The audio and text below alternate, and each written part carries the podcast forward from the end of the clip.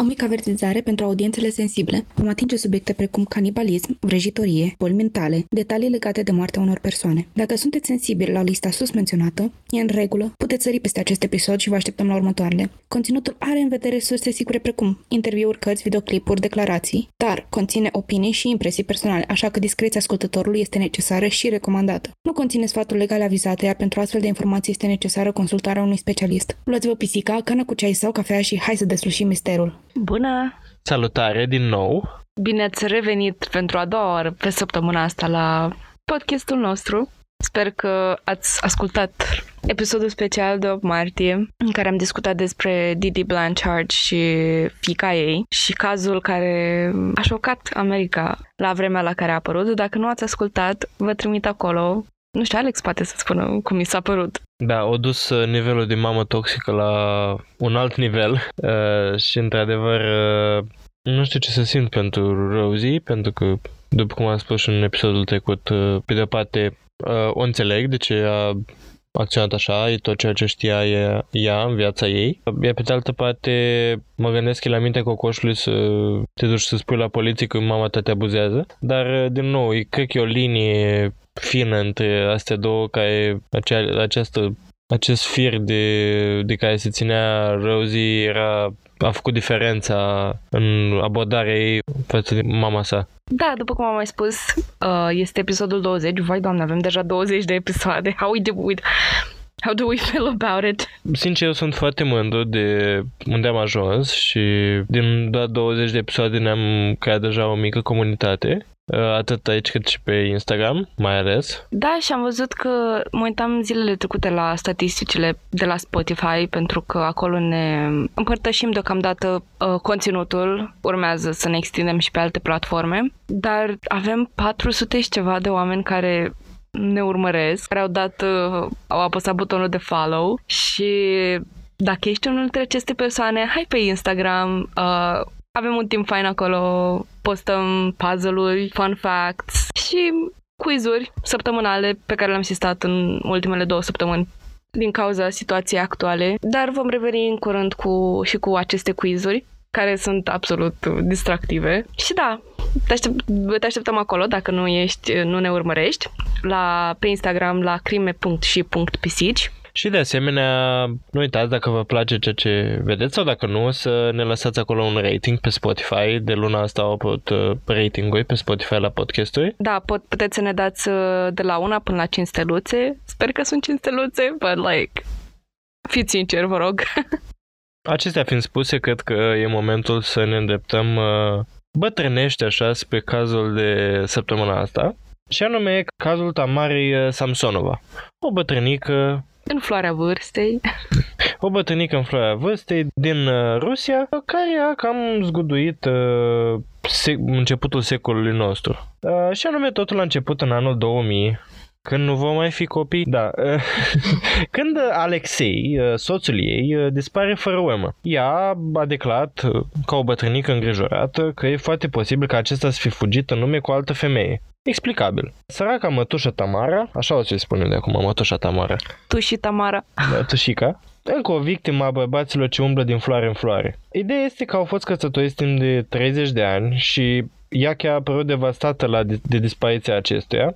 La sfârșitul anilor 60, timp în care ea se muta în St. Petersburg din Moscova, unde tocmai terminase facultatea de litere din uh, Uh, Moscova. Uh, l-a cunoscut pe Alexei și de atunci au fost împreună, fiind și căsătoriți, uh, el lucrând la un service auto, iar ea lucrând în industria turismului. Inițial la o agenție de turism, iar mai apoi la Grand Hotel Europe din St. Petersburg. La scurt timp după dispariția soțului, mătușa Tamara a început să se simtă singură, na, ca orice femeie după ce o lasă soțul. Așa că a decis să dea o cameră apartamentului în care locuia în chirie. Și așa, după un timp, apare în peisaj Vladimir, un chiriaș, bineînțeles, care însă nu a stat prea mult și a plecat fără urmă la sfârșitul anului 2001. Mai mie mi se pare că povestești un roman de lui Dostoevski, cu aceste nume intrigante și cu uh, apartamentele cu o cameră dată în chirie.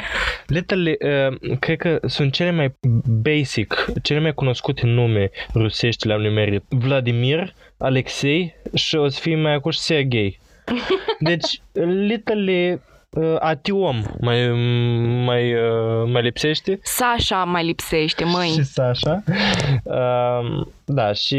Um, Fun fact, știai că, adică auzisem asta, am fost o nuntă cu câțiva ani în urmă, în Ucraina, și aflasem că Sasha se traduce în română ca Alex. Da, e practic echivalentul slav al uh, numelui Alexandru sau Alexandru, în fine, Alexei și toate astea.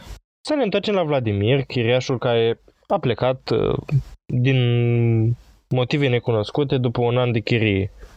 Basic, na, mulți pleacă după un an de chirie. Și cam atât cu Vladimir. Probabil o să ne întoarcem la el, probabil nu. Până în 2003, uh, Tamara a avut numeroși chiriași care veneau și supposedly plecau, iar în 2003 a avut un nou chiriaș care a fost consemnat mai târziu și anume omul nostru Sergei.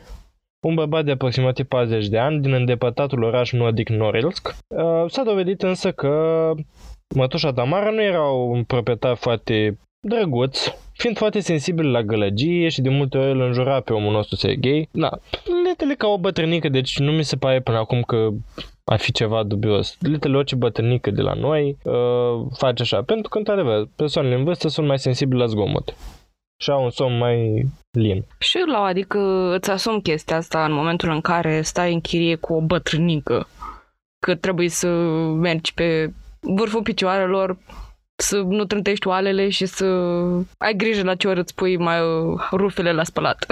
și să da. nu dai la, la 12 noaptea, să nu dai cu aspiratorul. Da, adică, bine, nu vreau deloc să generalizez că așa sunt bătrânii. În general, ținând cont de ritmul lor circadian, de somn și de așa, ei dorm 4-5 ore pe noapte și, într-adevăr, vor să le doarmă. Și, în general, nu cred că ar trebui să stea chiriași foarte tineri, cu proprietari foarte în vârstă, pentru că, nu e așa, chiriașii tineri tind să schimbi ziua cu noaptea și să petreacă noaptea și să doarmă ziua. Dar, până la urmă, bănuiesc că Sergei a realizat asta și de asta a plecat brusc în același an. A plecat oare Neavând rude în oraș, nimeni nu a putut spune unde a plecat acesta. După aceste incidente însă, viața Tamarei nu s-a schimbat prea mult, a continuat să ia în chirie bărbați, especially bărbați tineri, între 20-40 de ani, studenți, avea un tip. Da, o să vedem că mulți dintre ei o considerau atra- atractivă, atrăgătoare, cumva ea încă își păstrați așa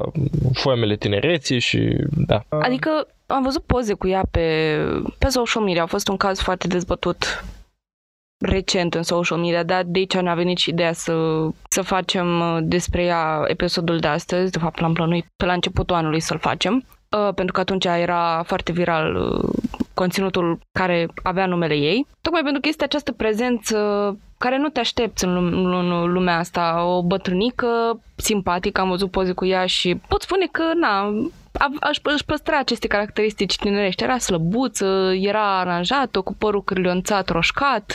Ridurile aproape că nu îi se vedeau de zâmbetul șarmant pe care îl punea pe față și pozele se găsesc din nou la liber pe YouTube. Puteți să vă uitați la ele. Mi se pare că sunt și interviuri cu ea. E absolut șarmantă, e foarte carismatică. Da, și de asta, pe lângă uh, Granny Reaper, cum se mai spune... Sau Baba Yaga. Îi se mai spune, da, și Baba Yaga, care în folclor uh, rus uh, este acea mm, bătrânică care trăiește într-o casă pe picioare de găină, dar uh, ceea ce face distinctivă e că cumva stă la baza Hansel și Gretel Adică e corespondentul rusesc al bătrân vrăjitoare din Hansel și Gretel, cumva că atrage uh, bărbați, copii, în jur cu dulce și cu așa și îi aduce în casă la ea și îi măcelărește. Spoiler alert, dar uh, da, de asta vreau să spun că era numită și Baba Yaga, pentru că era foarte îi atrăgea în mrejele ei pe bărbații din jurul ei și nu numai. Și da, se spune că la un moment dat stătea în unele seri de vară, stătea cu spatele gol așa la geam, la, pe marginea geamului și mulți bărbați considerau, considerau atractivă. Să punem de aici. Și era chiar tiparul bătrânicii cum se cade de la oraș. Poate mulți dintre voi ați citit uh, povestirile despre Melania Lupu, Uh, de Rodica Cojoc Brașoveanu. Recomand. Dacă, gen, facem puțin o paranteză aici. Eu nu prea sunt... Am încercat, mi-am dat silința cu Agatha Christie, nu mi-a ieșit. nu sunt foarte pasionată de sfera asta de mystery uh, în ceea ce privește literatura și ficțiunea, dar mă încântă atât de mult scrierile uh, lui Joc Brașoveanu. Sunt atât de delicioase și Melania Lupu este cel mai pur criminal care există. Da, o ador. Ca, ca să vă faceți o idee, este o bătrânică care fură tablouri de at în asta de mii de dolari și când apare polițistul nici nu poate să, să-i spună ceva că îi oferă un ceiuț și îi spune să mângâi pe Miciulică, că e motanul ei că e de rom. Da, cam așa era conturat și caracterul uh, Tamarei din exterior. După cum spuneam, uh, viața ei după acest incident nu s-a schimbat pe mult, a continuat să ia în chirie bărbat, iar în decursul următoarei decade a fost o bătrânică care se bucura de anii ei de pensie. Avea și bucurile ei ascunse, în toți acești ani, dar să trecem mai departe. Ajungem astfel în martie 2015. Aceasta, rămânând din nou fără uh, chiriaș, a decis să-și renoveze apartamentul. Bineînțeles, na, să mai dea cu vară, leacă. Uh, așa că a apelat la o cunoștință care i-a făcut legătură cu fata noastră Valentina Ulanova. O să-i spunem Ulanova. Chiar dacă numele ei mic este Valentina, mi se pare mai sonor Ulanova. Uh, Ulanova noastră avea 79 de ani, mai bătrână ca Tamara, deci era cumva ca o mamă pentru ea, care această Ulanova a acceptat să o primească la ea acasă pe Tamara până îi se termină de renovat apartamentul, iar Tamara în schimb să o ajute la treburile casei. Pentru că, na, Ulanova deja era bătrână și mult mai bătrână și avea nevoie de un ajutor. Mătușa, după cum spuneam, mătușa Tamara avea 60 ceva de ani acum, iar bătrânețea nu i-a luat deloc din încăpățânare și temperamentul ei uh, incisiv. Așa că după un timp, Ulanova a zis că ar fi timpul na, să se întoarcă la ea acasă. Iar ea a zis, nope, rămân. Și așa au urmat multe certuri între cele două bătrânele, biful secolului. Samsonova nu era deloc fericită să se întoarcă în apartamentul ei uh, singură, așa că a decis să ia problema în propriile mâini și să se ocupe de educarea doamnei Ulanova, care era nepoliticoasă cu ea. Și aici ajungem la, niște, la niște înregistrări uh, surprinse de o cameră de luat vederi de pe casa scării unde locuiau cele două bătrânele din vara lui 2015. Uh, mătușa noastră Tamara a făcut câteva drumuri cără niște pungi de gunoi destul de grele la prima vedere Arăta ca orice bătănică care merge să ia lapte și ouă de la prozarul din colț, cu pelerina ei albastră, așa simpatică. Bine că, totuși, că nu s-a oferit niciun bun samaritan să-i ducă pungile de gunoi în acea seară, pentru că a fi avut parte de o surpriză cam uh, trecută. Oare a fi devenit complice la crimă, dacă i-a fi dus saci? Nu poți fi complice la o crimă la care nu știi că ești complice. Da, da, tu poți să spui că nu știi că ești complice, să de fapt să fii complice. Poți să minți. E da, okay, dar... E, e ok că la oamenii noștri moscoveni, uh, ruși sau în fine, te-ai fi băgat și pe tine așa în plus. Un, un om în plus nu nimic. It's fine. În fine, așa cum bănuiți deja, în acei saci era corpul doamnei Ulanova, tăiat în bucăți mici ce a putea fi înghițite lor. uh, glumesc. Rușine. Atenție, produsul nu este destinat copiilor fără rușine. Rușine. Aparent au omorât-o pentru că nu s-au putut înțelege cine să spele cănițele de ceai cu o zi înainte. Cum, cum s-au aflat astea? Cum? Bineînțeles, cum mătoisit mătușa Tamara. Să nu crezi că o, s-a opus uh, interogării. Tot la un ceiuț, bănuiesc. Da. În acea zi, i-a mers până într-un oraș apropiat la o farmacie și a reușit să ia pe sub mână de la farmacist fenazepam. Este un derivat al diazepamului, care, după cum bine știm, este un sedativ foarte puternic. De asemenea, este dat și în schizofrenie și a luat pe drum pe casă de asemenea și o poție din salata favorită a Ulanovei, un fel de în engleză e olive salad, ceva, o salată... Din ce am văzut poze, înseamnă cu o salată băf, de băf.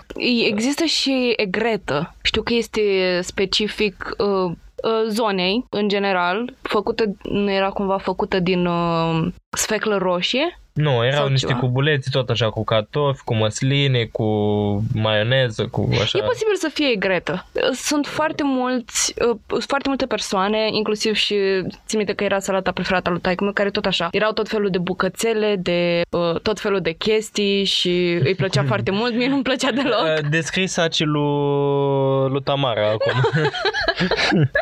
Da, să ne întoarcem la salata preferată a Ulanovei, dar înainte de asta vreau să discutăm de fapt de modul în care a obținut uh, Tamara fenazepam. încă nu se știe cum de a obținut ea acel uh, drog potent de la farmacie fără a avea o rețetă, pentru că chiar și în Rusia de pe atunci aveai nevoie de o rețetă. Și aici vreau să fac un disclaimer la, în general, la medicamentele date pe sub teșghea și de goana asta după antibiotice, după uh, sedative, după așa, că mergi la farmacie și hai dăm și mie una, două pastile și nu știu, și mi se pare în general uh, greșit, bineînțeles, ca și cadru medical wannabe, să încerci să te tratezi acasă cu medicamente care sunt potențial, au potențial să îți facă foarte mult rău. Și nu, nu spun că antibioticele sunt rele, ci spun doar că luate nu la recomandarea unui specialist și după ureche. Dup- după ureche, chiar dacă tu poate ai o mătușă care e medic și ți-a spus ea că antibioticul ăla merge bine pe durerea de gât acea mătușă nu te-a văzut, nu, te-a, nu ți-a făcut un control și chiar dacă ți-a făcut un control, nu cred că orice specialitate poate să dea antibiotic pe rețetă. Uh, de asta vă sfătuiesc atunci când aveți o răceală și simțiți nevoia să luați antibiotic, chiar dacă uneori sistemul medical românesc în ceea ce privește medici de familie puțin greu, uite, să faci programare și tot așa, încercați pe cât posibil să apelați la el pentru că este acolo și este gratuit pentru persoanele asigurate, bineînțeles, și majoritatea dintre noi suntem. Și cred că este foarte important pentru noi să înțelegem că există acum bacterii care sunt rezistente la toate antibioticele existente în, pe piață și s-a ajuns aici tocmai pentru că lumea ia antibiotice câte două, trei zile pe sub, pe sub teșghea și crește rezistența bacteriilor la antibiotic în așa fel. Și odată cu mătușa Tamara să înțelegem cu toții că nu e bine să dai uh, în general medicamente cu rețetă fără rețetă. Da, și cred că mai este important să menționăm că orice problemă ai avea tu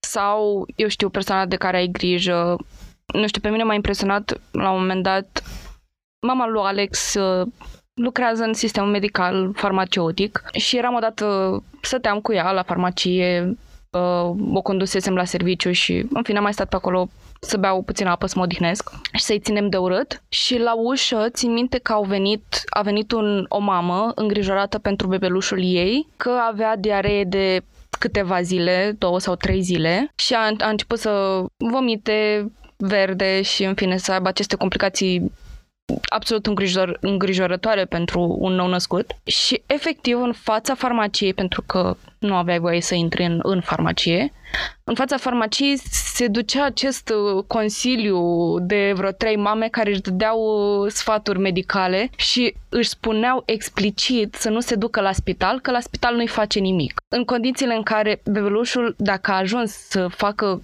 diaree trei zile, trebuia neapărat să fie îngrijit de specialiști. Da, ideea este că particul- o particularitate a pacientului pediatric, adică unui copil, mic sau mare, ă, este faptul că se decompensează foarte rapid. În momentul în care ai diaree 2-3 zile, un bebeluș se simte la fel de nasol ca și cum te-ai simțit tu după o săptămână de diaree în continuu. Și da, bineînțeles, așa cum se decompensează rapid, odată ce este instaurat uh, tratamentul corect, și revine mult mai rapid decât un adult. Dar este foarte important uh, perioada asta de creștere în care copilul este foarte sensibil și unii adulți uită că, de fapt, au de-a face cu un organism în creștere sensibil și nu cu un adult. Și tind să meargă pe din astea uh, naturiste. Nu spun că sunt greșite uh, în totalitate. abordările naturiste. Da, pentru ceva de o gravitate mică sau pentru ceva de o gravitate mai mare, dar în combinație cu tratamentul uh,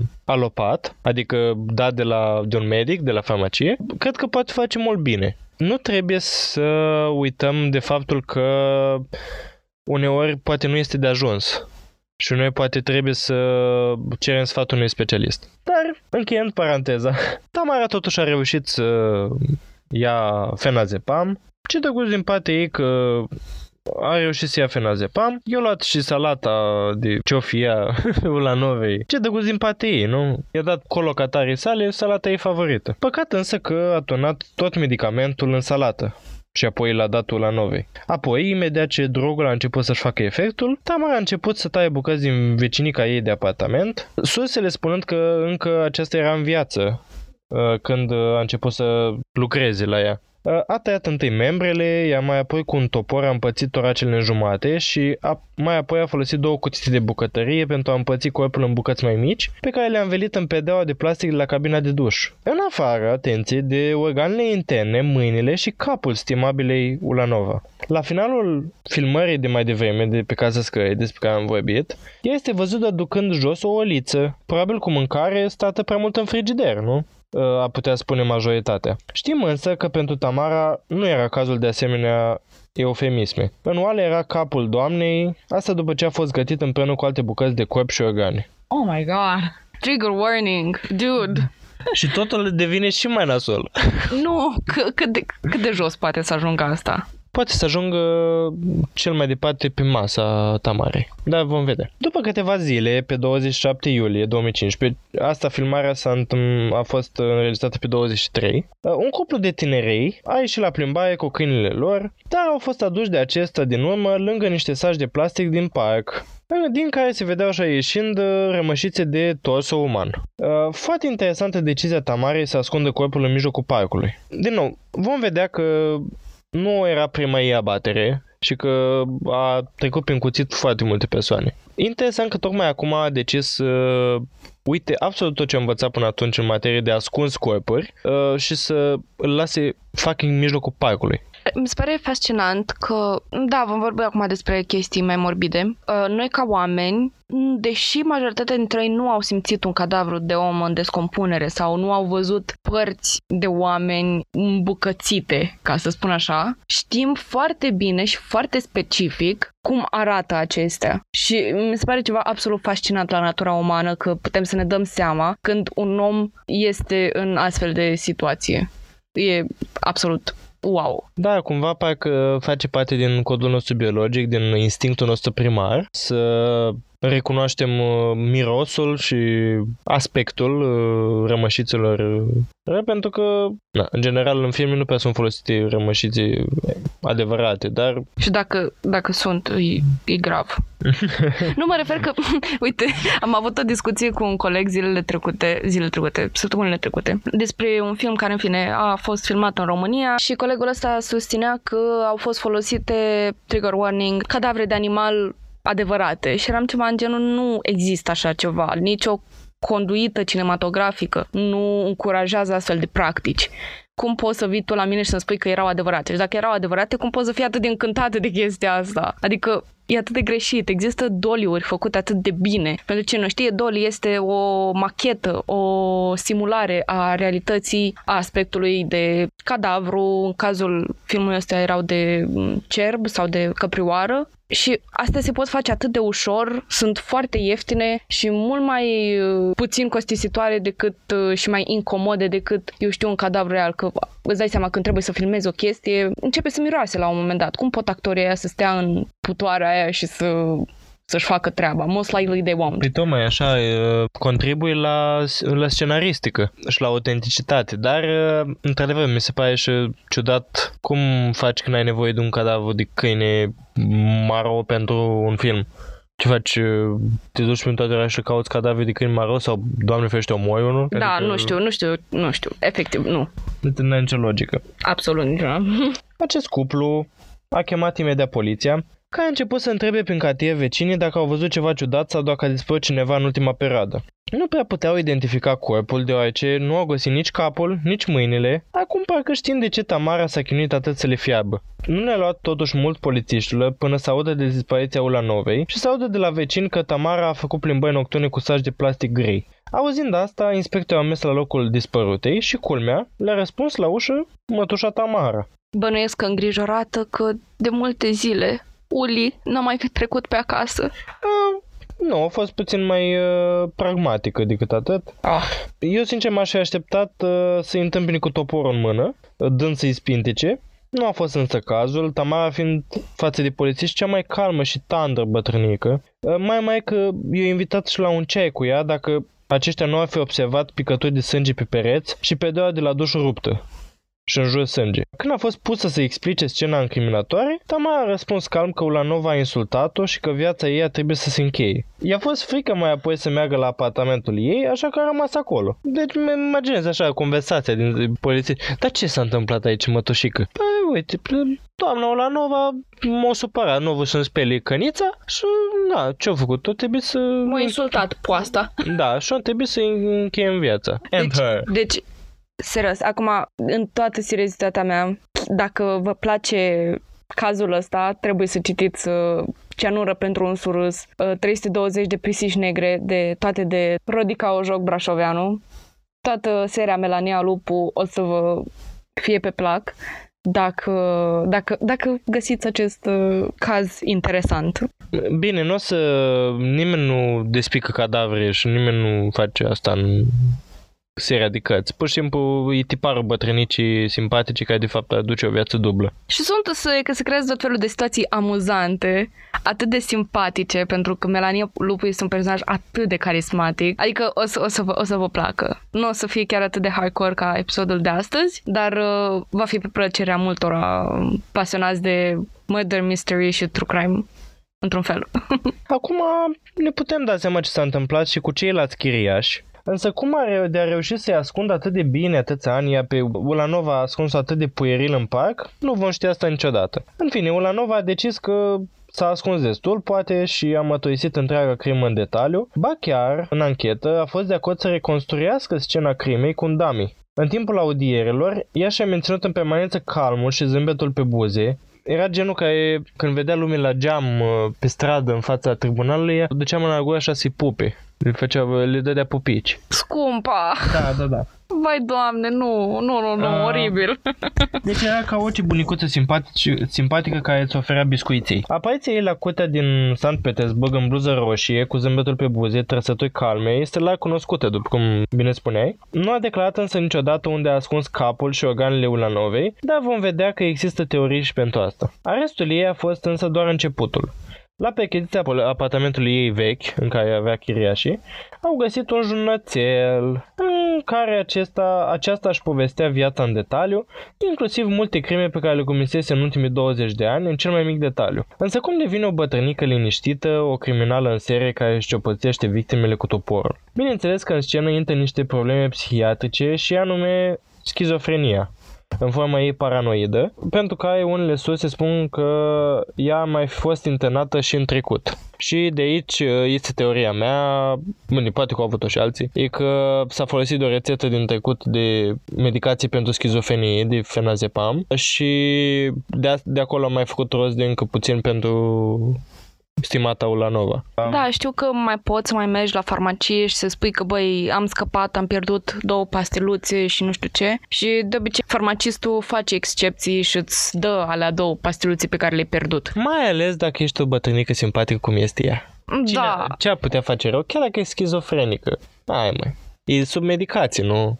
Ea a spus anchetatorilor că are la, mans- are la mansadă, făcând semn pe cap, un maniac care o bântuie cu vocea lui, care a obligat-o să o omoare pe Ulanova. Acum, uh, hai să detaliem puțin patologia ei, pentru că într-adevăr a fost diagnosticată și e un caz de schizofrenie paranoidă. Uh, După cum bine știți, schizofrenia este o boală psihică cu cauză permanent necunoscută, Uh, Probabil unii spun uh, hormonală, alții spun uh, de mediu, alții spun genetică. Dar să o luăm ca atare și să spunem că deocamdată nu știm care sunt cauzele exacte ale acestei patologii. Ea poate fi- lua mai multe forme în funcție de simptomatologia pacientului și anume forma paranoidă care e dată de halucinații auditive în principal și aici vedem uh, vocea imperativă și de obicei aceste voci uh, sunt, uh, după cum spuneam, imperative și uh, cer pacientului să facă anumite chestii, uneori nu tocmai bune, să se sinucidă, să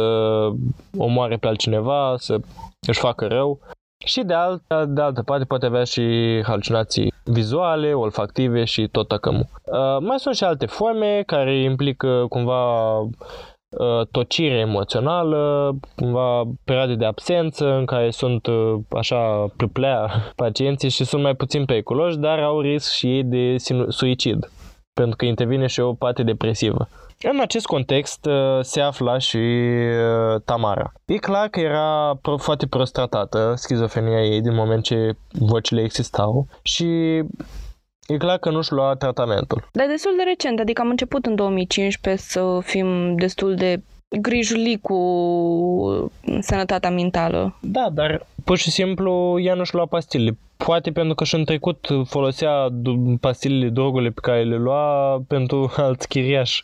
A, da. Le împățea cu chiriași și le împățea mai mult spre ei. Și poate posibil să nu-și lua pastile. Bine, da, în lumea modernă ești monitorizat, mai ales dacă ai schizofrenie paranoidă, ești monitorizat cât îți iei terapie. Dar iată că acolo în Rusia nu a fost cazul. Uh, sincer, chiar nu știu detaliul dosarul medical, nu am acces la el și nu știu exact care a fost cazul ei. După cum spuneam, uh, avea voci uh, maniacale care șopteau la ureche. Tamara însă și-a alimentat pofta de sânge nu numai datorită schizofreniei, ci a și citit foarte mult. Bineînțeles despre alți criminali care șciopățeau victimele în moduri asemănătoare. Uh, pe lângă asta, polițiștii au descoperit că jurnalul nu era singura carte din biblioteca bătrânei, ci avea o tonă de cărți de magie neagră. Aici implicațiile magiei negre în crimele pe care le-a comis aceasta sunt Uh, sunt exprimate prin uh, anumite pagini din tocate, care de fapt s-au văzut că au fost rupte din cartea aia pagini, au fost găsite pe unele corpuri care s-au dovedit a fi ale una, din, una dintre chiriașii ei și cumva aveau câte o foaie de, din, câte o vrajă așa pe piept sau ce au mai rămas din pieptul lor, în fine. Uh-huh. Și este posibil, mulți cred că erau și, erau și implicate și ritualuri uh, de magie neagră. Uh, este timpul însă pentru teoria în legătură cu ce a făcut ea cu capul și organele Ulanovei. Uh, des în jurnalul ei m-a mătoisit că îi plăcea să guste din păticele omenești și a admis că e posibil să fi gustat și din doamna Ulanova. A fost așadar pe gustul ei până la urmă chiar dacă se certau. Uh, în legătură cu chiriașii ei, uh, probabil pe mulți dintre ei i-au omorât. Vladimir, uh, primul ei chiriaș, nu a fost însă omorât, l-au găsit viu la casa lui, dar el a mătuisit că a plecat din motiv pentru că se simțea în ultimul timp rău și este foarte posibil ca ea să nu fi folosit destul o travă pe atunci încă nu știa dozele și nu știa cât să pună și doar l-a otrăvit uh, ușor pe Vladimir și acesta a plecat pe urmă că nu a mai rezistat. Uh, Sergei, uh, în schimb, era în jurnal, l-a otrăvit cu nitrazepam uh, în boș, i l-a pus în boș și l-a dat. Soțul ei, în schimb, nu apare în jurnal, dar putem bănui că a avut o soată asemănătoare. În schimb, în jurnal a apărut alt Vladimir, care de data asta a fost îmbucățit și transportat în pungi de plastic la gunoi. Își atrăgea, după cum spuneam, toți acești bărbați în jurul ei prin sexualitatea ei, stătând cu spatele gol la geam în timpul verii, cumva, într-un, în mod normal nu ești, at- nu vreau să spun că uh, feme- uh, femeile în vârstă nu pot fi atractive din punct de vedere sexual, dar te aștepți să, să fie apanajul unei persoane mult mai tinere decât ea. În fine, se spune că a făcut între 11 și 21 de victime, până la terminarea trialului, uh, ea fiind ținută într-o unitate de, deten- de detenție de boli mentale din Kazan, unde Uh, schizofrenia ei paranoidă a fost oficial diagnosticată. Uh, în 2017, uh, Curtea a condamnat-o la detenție pe viață într-o instituție psihiatrică de securitate înaltă. Într-un final, multe dintre cazurile ei încă sunt deschise, dar se cunosc aproximativ 74 de cazuri care ar putea avea legătură cu mătușa Tamara, Baba Yaga, dar care nu au fost niciodată demonstrate. Aici aș vrea să punctez ca idee de final în general, aspectul uh, criminalului tipic. Uh, cât de departe a fost uh, Tamara de aspectul criminalului uh, tipic, bărbat uh, la 40 de ani, băbos, uh, cu o cicatrice pe, uh, pe frunte. Bineînțeles că nu semna deloc cu tiparul ăsta. Și totuși, cu uite, a reușit să-și facă destule victime, tocmai cred că și prin uh, aspectul ei. Vârsta ei, sexul ei și toate astea la un loc. Ce motiv ai avea să pui la îndoială bunătatea, simpatia, carisma unui om în etate? Da, și uh, mă gândesc tot timpul la câte dintre aceste crime ar fi, ar fi putut uh, poate să nu se fi întâmplat dacă ea era, cum am spus mai înainte, un bărbat la 40 de ani cu aspect fioros. Am stat și m-am gândit că Uh, ăsta e un motiv în plus pentru care nu ar trebui să generalizăm, să încadăm într-un tipar și să, în general, să judecăm uh, persoane după aspectul lor. chiar dacă o facem într-un sens bun sau într-un sens rău. Sunt de acord și nu știu dacă aș încadra asta în modul în care tratăm sexele între ele, Poate fi și o misoginie internalizată în care, din nou, cum ziceam și în episoadele trecute, o femeie n-ar fi în stare de așa ceva. Categoric, acum știm mai bine, am trecut prin atâtea, atât de multe cazuri, uh, astfel încât să știm că și femeile și bărbații și toată lumea este capabilă de crime. Încă învățăm, încă învățăm să nu diferențiem și în funcție de vârstă, Cred că avem mai multe de lucrat aici, pentru că vorba ta, un bărbat la 30 de ani, uh, alb, carismatic, carismatic care cere ajutorul unei fete, da, fac referință la Ted Bundy.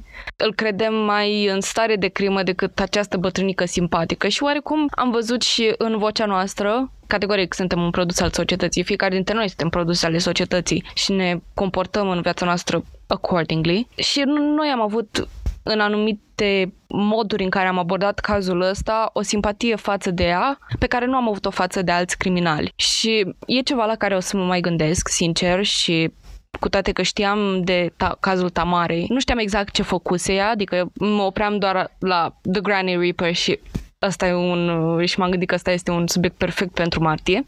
Dar, din nou, când auzeam de ea, mi-o imaginam, i-am văzut pozele, este una dintre cele mai simpatice bătrânici pe care am văzut-o și nu ai crede că ea ar fi în stare de această crimă. Și încă pun la, între, pun la întrebare oarecum autoritățile că is it și guilty?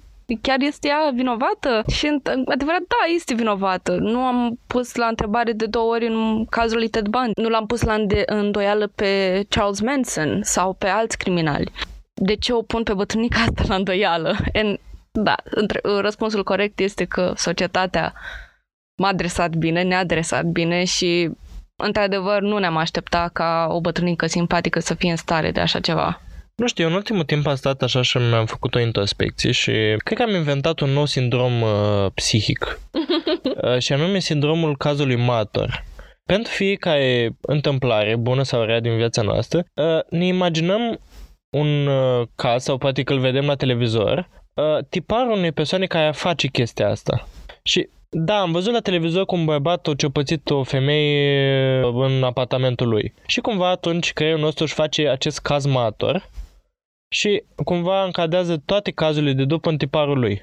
Exact. Și asta ne învață societatea și da, cred că este un dovadă de misoginie și să consideri o femeie că nu ar fi capabilă de lucruri rele, doar pentru că este femeie și pentru că este o fie mai sensibilă. Și va fi un subiect recurent în cazurile din luna aceasta, adică cazul lui Didi Blanchard și al lui Rosie n-a fost, e un caz atipic. Uh, categoric aceste întrebări nu au venit în discuție atunci, pentru că din nou vorbeam despre chestii total patologice și care se întâmplă, mi se pare că e un caz destul de rar să ceea ce s-a întâmplat cu cele două. Dar intrăm în, în cazul unor femei de toate vârstele care fac lucruri îndoielnice pe care societatea nu le împinge înainte, nu le popularizează astfel încât să vorbim despre ele și să realizăm că They are humans too. Exact, și ele sunt oameni și ele pot face astfel de lucruri. Și da, acum nu vreau să intru în chestia asta, dar